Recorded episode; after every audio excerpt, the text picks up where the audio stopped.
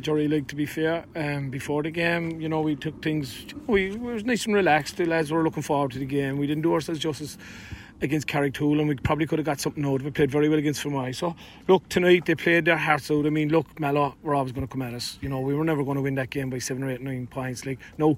I'd be disappointed with a few aspects towards the end. We probably lost our shape. We didn't win enough puck outs around the half hour line, stroke midfield or breaks. But look, that's testament to Mallow. They, they, they nullified us there uh, for the last 10 minutes.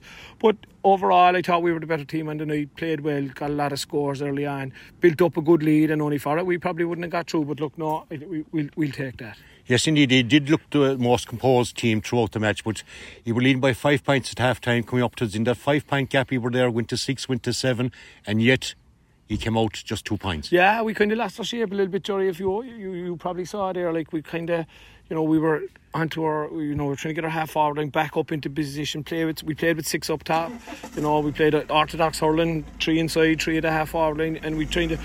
If you looked at it at one stage, I think there was only maybe three up front, and we were kind of losing our shape. But that happens in that tends to happens in games when they, like Mallow were chasing the game, they were pushing on. Our fellas were following their men, which you want them to do.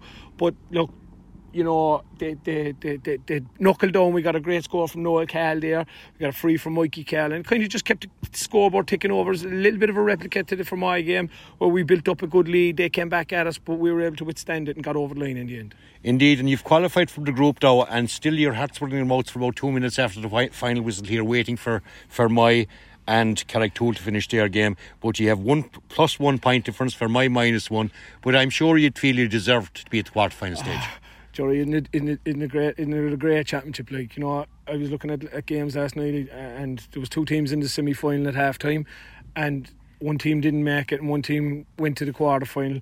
I'm sure from yourself and your colleagues in the press and, and, and on radio, it was the same tonight. You were probably getting inundated with updates, Twitter updates, and everything. But like, yeah, absolutely. Look, we we we're, we we we've a young squad. We're building. We're a pro club.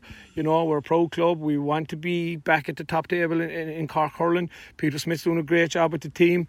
Um, the lads are buying into it. You know, they're growing up a little bit. You know, like they're they're they're maturing a little bit. You know, and um, they're getting better with every game. And look, we are delighted. I'm sure. I mean, plus one and minus one. I think you said there. So I mean, you can't have any any any any difference better than that. Like to be fair.